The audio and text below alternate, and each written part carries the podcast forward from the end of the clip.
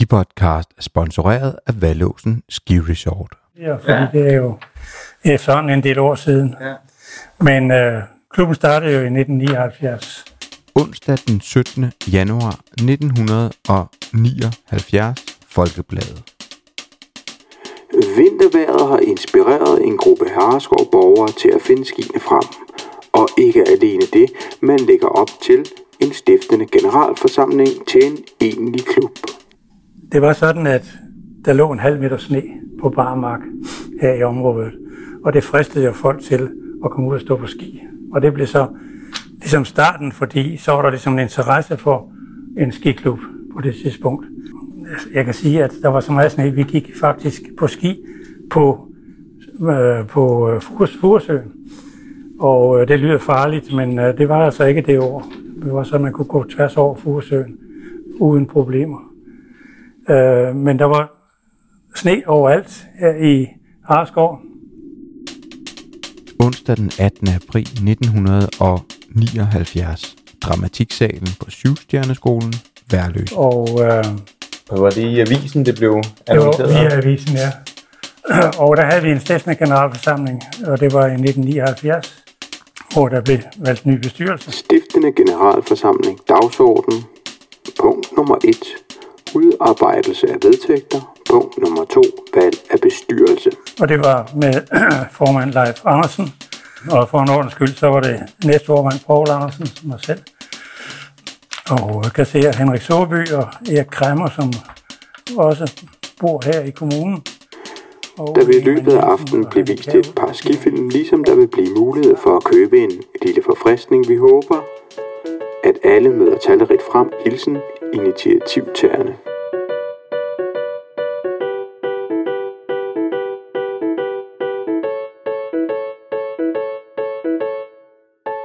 Velkommen til den 20. episode af Ski Podcast. En podcast, der udkommer hver torsdag skisæson igennem, så husk at abonnere og få nye episoder. Mit navn er Anders Guldberg, og min sædvanlige medvært hedder Christian Engels. Han er ikke med i dag.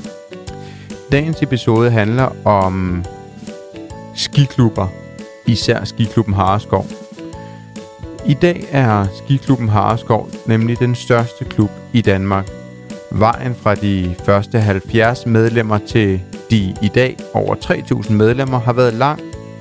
Helt præcis 40 år, hvis man er typen, der måler længde i tid. Men vejen har også været sjov og fyldt med gode historier, og det er nogle af dem, du får her i dag.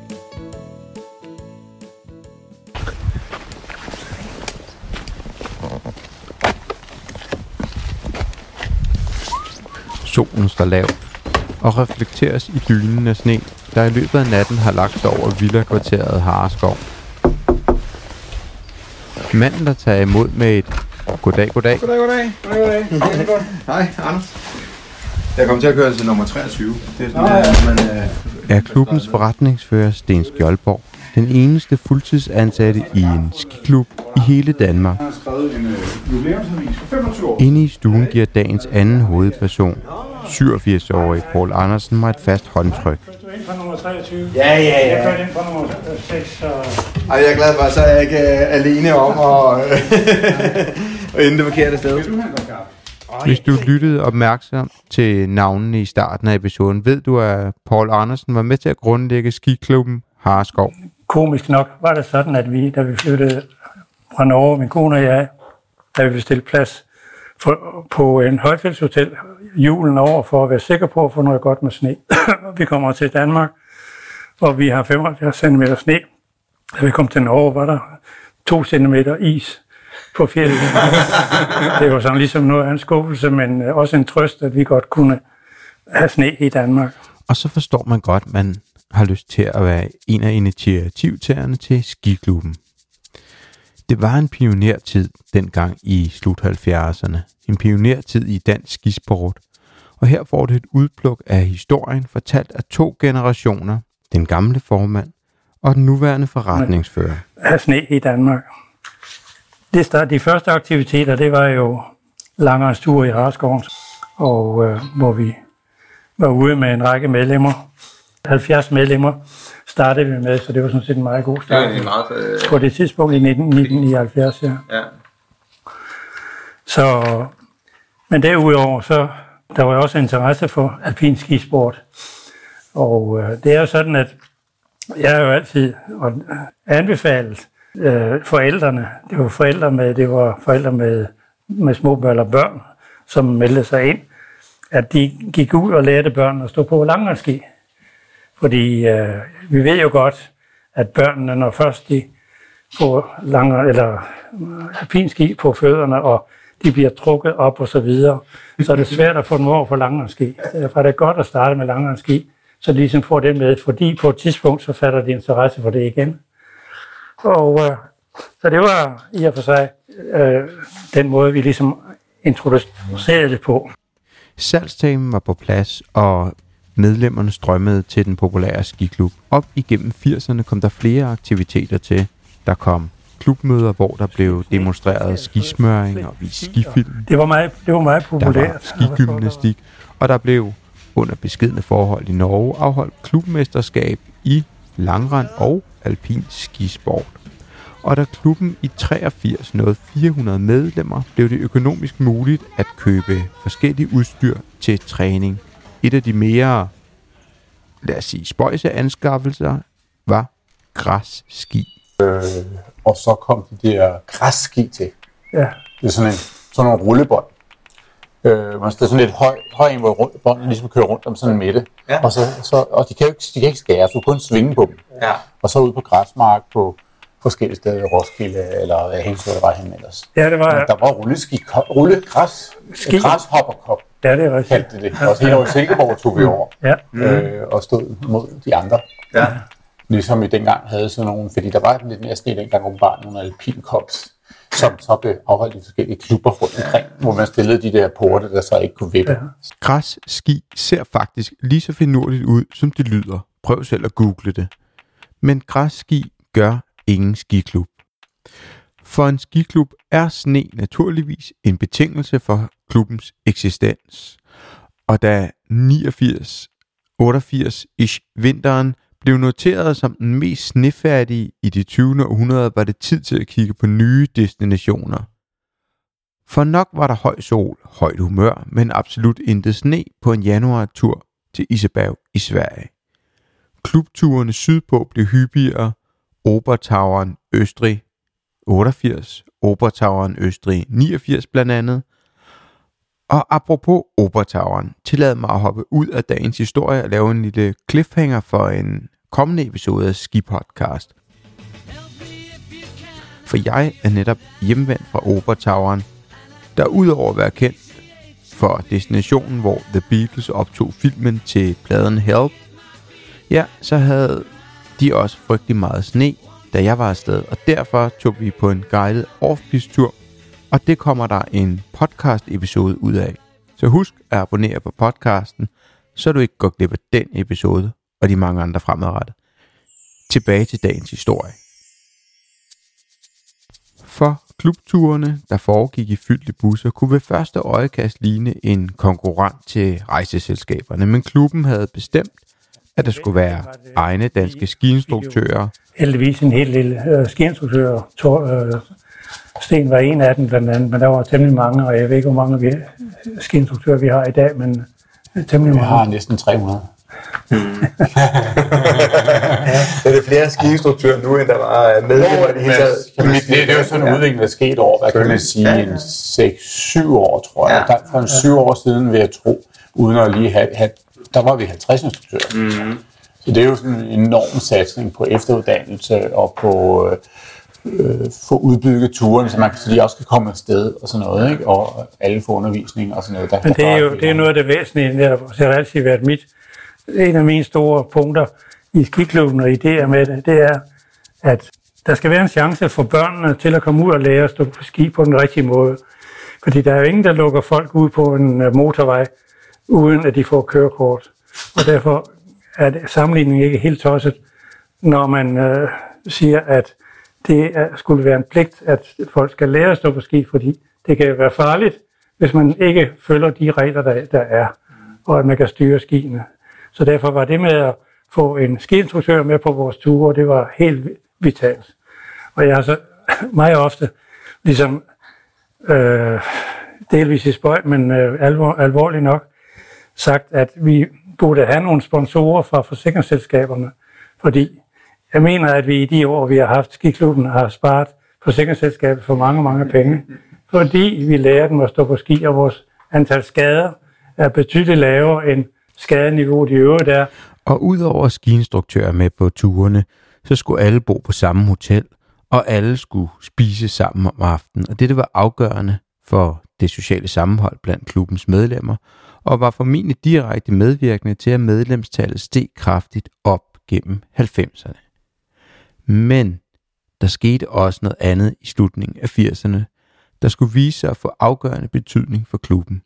En af klubbens medlemmer, Thomas Ringsted, fandt ud af, at der var ved at blive bygget et nyt skiområde i Sydsverige.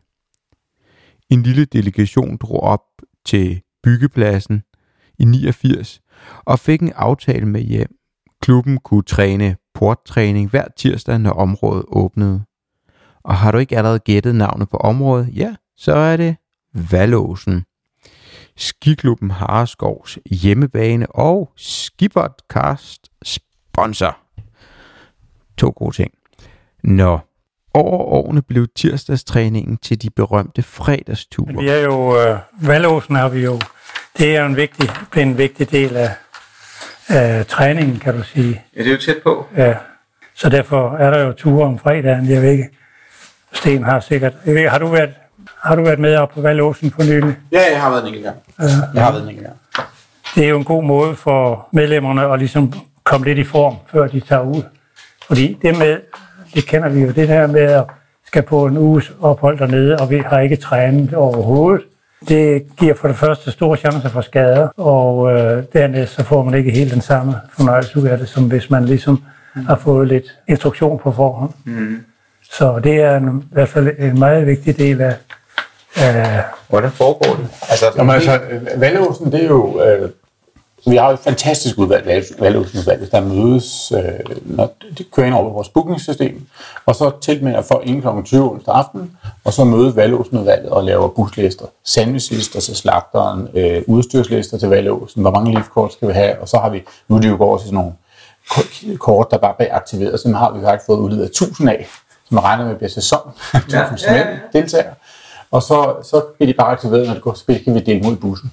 Ja. Øh, så bliver de aktiveret, når det går i gang deroppe. Ikke? Og så står øh, de der busguider, tager mod med busserne, og sørger for, at de kommer ind får ud, udstyr, og får delt liftkort ud, alle de her ting. Og så kører de, så kører de fra øh, Værløs kl. 15, Holte 15.15, og så samler op i Helsingør, og så kører de op, og det gør klokken der.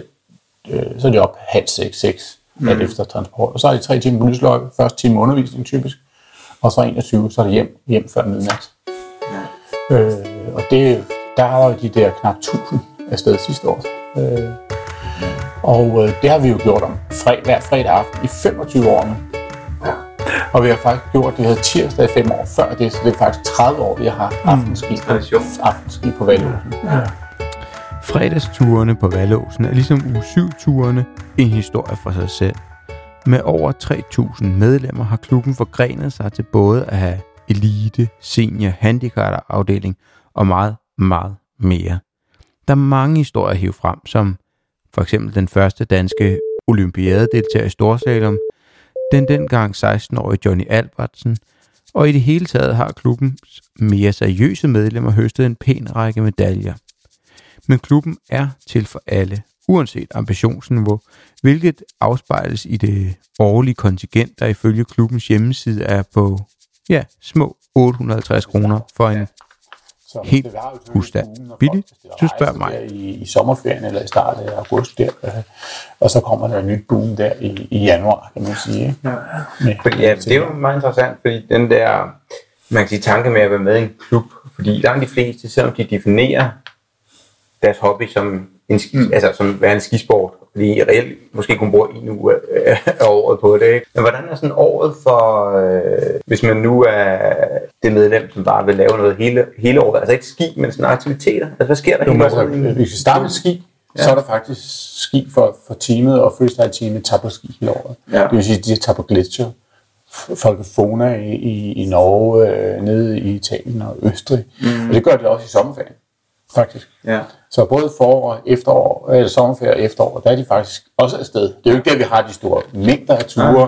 men der er fordi det er hardcore kernen, kan man mm. sige, der, der er afsted de der 10 uger om året. Ikke? Øh, Nu er så sådan nogen som, som mig, 2,0 børn, Ja, ikke? der, Og, har, der, har, kan man sige, der har vi, der er jo en masse, der melder sig ind for at tage afsted bare på uge 7 med familier, venner, eller måske sammen med nogle af de der hardcore, så får de almindelig undervisning.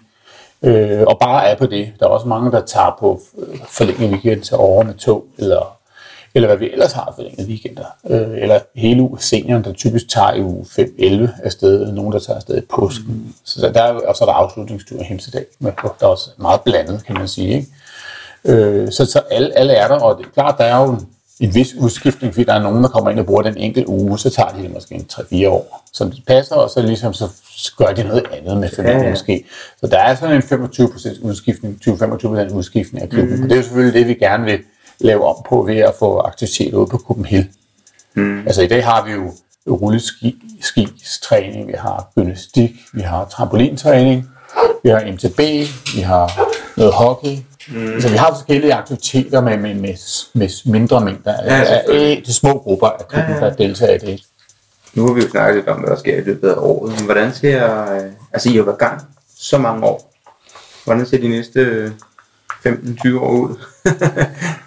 Men jeg tror, altså, vi har hele tiden troet, at kapaciteten lå, hvor mange instruktører vi kunne få ind i forhold til uh, turene.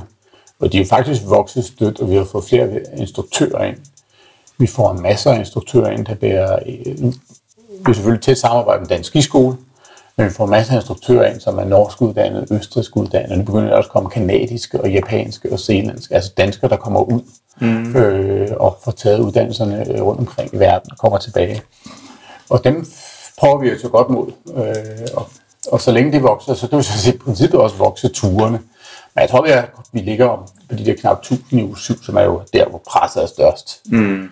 Øh, så, øh, der, der er altså nå en magisk grænse, ikke? Øh, Så, og så kunne vi godt tænke os at udvide nogle af de der kortture, men det er jo et spørgsmål om at få turleder og få sat det i gang. Fordi der er mange af de instruktører, der gerne vil ud og undervise der, og der er mange medlemmer, der også gerne vil. Du kan se, de begynder at udsolge de der kortture også, ikke? Mm. Hurtigt. Så det kan godt være, det er der, vi udvider. Men om, om, så jeg tror egentlig, jeg tror udvidelsen kommer til at ske i forbindelse med Copenhagen, hvor vi, får, hvor vi har planlagt at lave en masse forskellige træning for børn og for instruktører og for ikke, øh, alle mulige andre grupper, Ja. øh, som kan være målrettet, og man kan komme ud og komme i gang. Så jeg tror, det ligger der, der kommer en vækst der. Sådan her på, øh, på falderæbet, så plejer mig og Christian jo næsten altid at, at holde afterski i podcasten, hvor vi spørger mm. efter en anekdote af, af den ene eller den anden kaliber. Mm. Hvis, hvis der er en. Har I sådan en eller anden oplevelse, som I sådan kan huske? Og det der med at trække noget ud og så sige, det er, jeg synes, det har været, det har været fantastisk givende.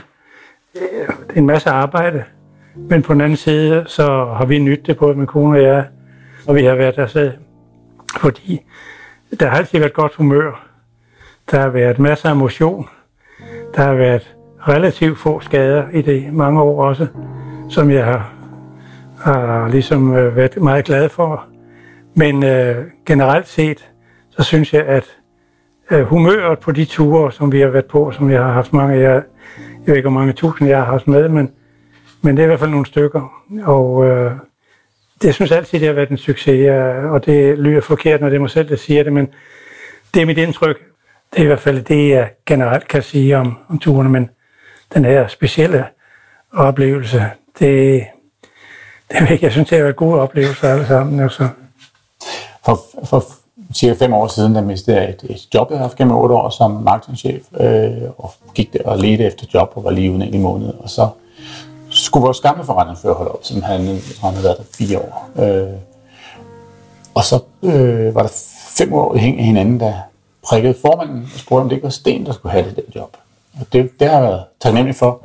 Øh, og i den forbindelse vil jeg sige, at jeg synes, det er jo fantastisk, alle de her dejlige medlemmer og frivillige, der sådan uaffordret hele tiden øh, fortæller, hvor glade de er for det. Man kan få en sms lige pludselig, man kan få en opringning, man kan få en e-mail ind. Altså, der er simpelthen nærmest aldrig nogen, der klager for. Simpelthen bare sådan få positiv feedback for medlemmerne. Det tror jeg egentlig er, at, at, er det vigtigste i, i det, jeg går og laver. For det er jo den eneste ansat i en skiklub, kan man sige. Ja. Øh, øh, så, så det kan godt være, at, at man sidder hjemme og laver 80 procent herhjemme og kommer til udvalgsmøder, og man bliver medlem af resten af tiden. Øh, men man er ikke alene, kan man sige, fordi man, det er så dejligt medlem og så dejligt frivillige, der er i den her klub, synes jeg. Det er vel min største refleksion, tror ja.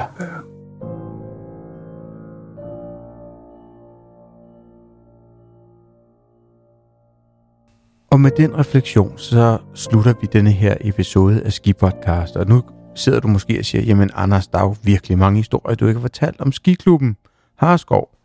Og så siger jeg til dig, ja, men hvad med at selv at gå ind på deres hjemmeside og finde dem, eller melde dig ind i skiklubben? Og så siger du måske, jamen Anders, jeg er allerede medlem af den her skiklub. Og så siger jeg, jamen så kom med din historie og din oplevelse inde på Facebook-gruppen, der hedder Skiferie. Alle os, der elsker ski og ferie. Fordi her snakker vi om alt stort som småt, der relaterer sig til at stå på ski. Mit navn er Anders Guldberg, og i næste uge er vi tilbage, og dagen er torsdag. Vi lyttes ved. Ha' det fantastisk godt, og fortæl en ven om Skipodcast. Så er der flere, der lytter. Så bliver jeg glad, og de bliver glade, og ja, hvis vi bare kan få en lille bitte bedre skitur, så bliver verden et bedre sted. Ha' det rart. Vi lyttes ved på torsdag.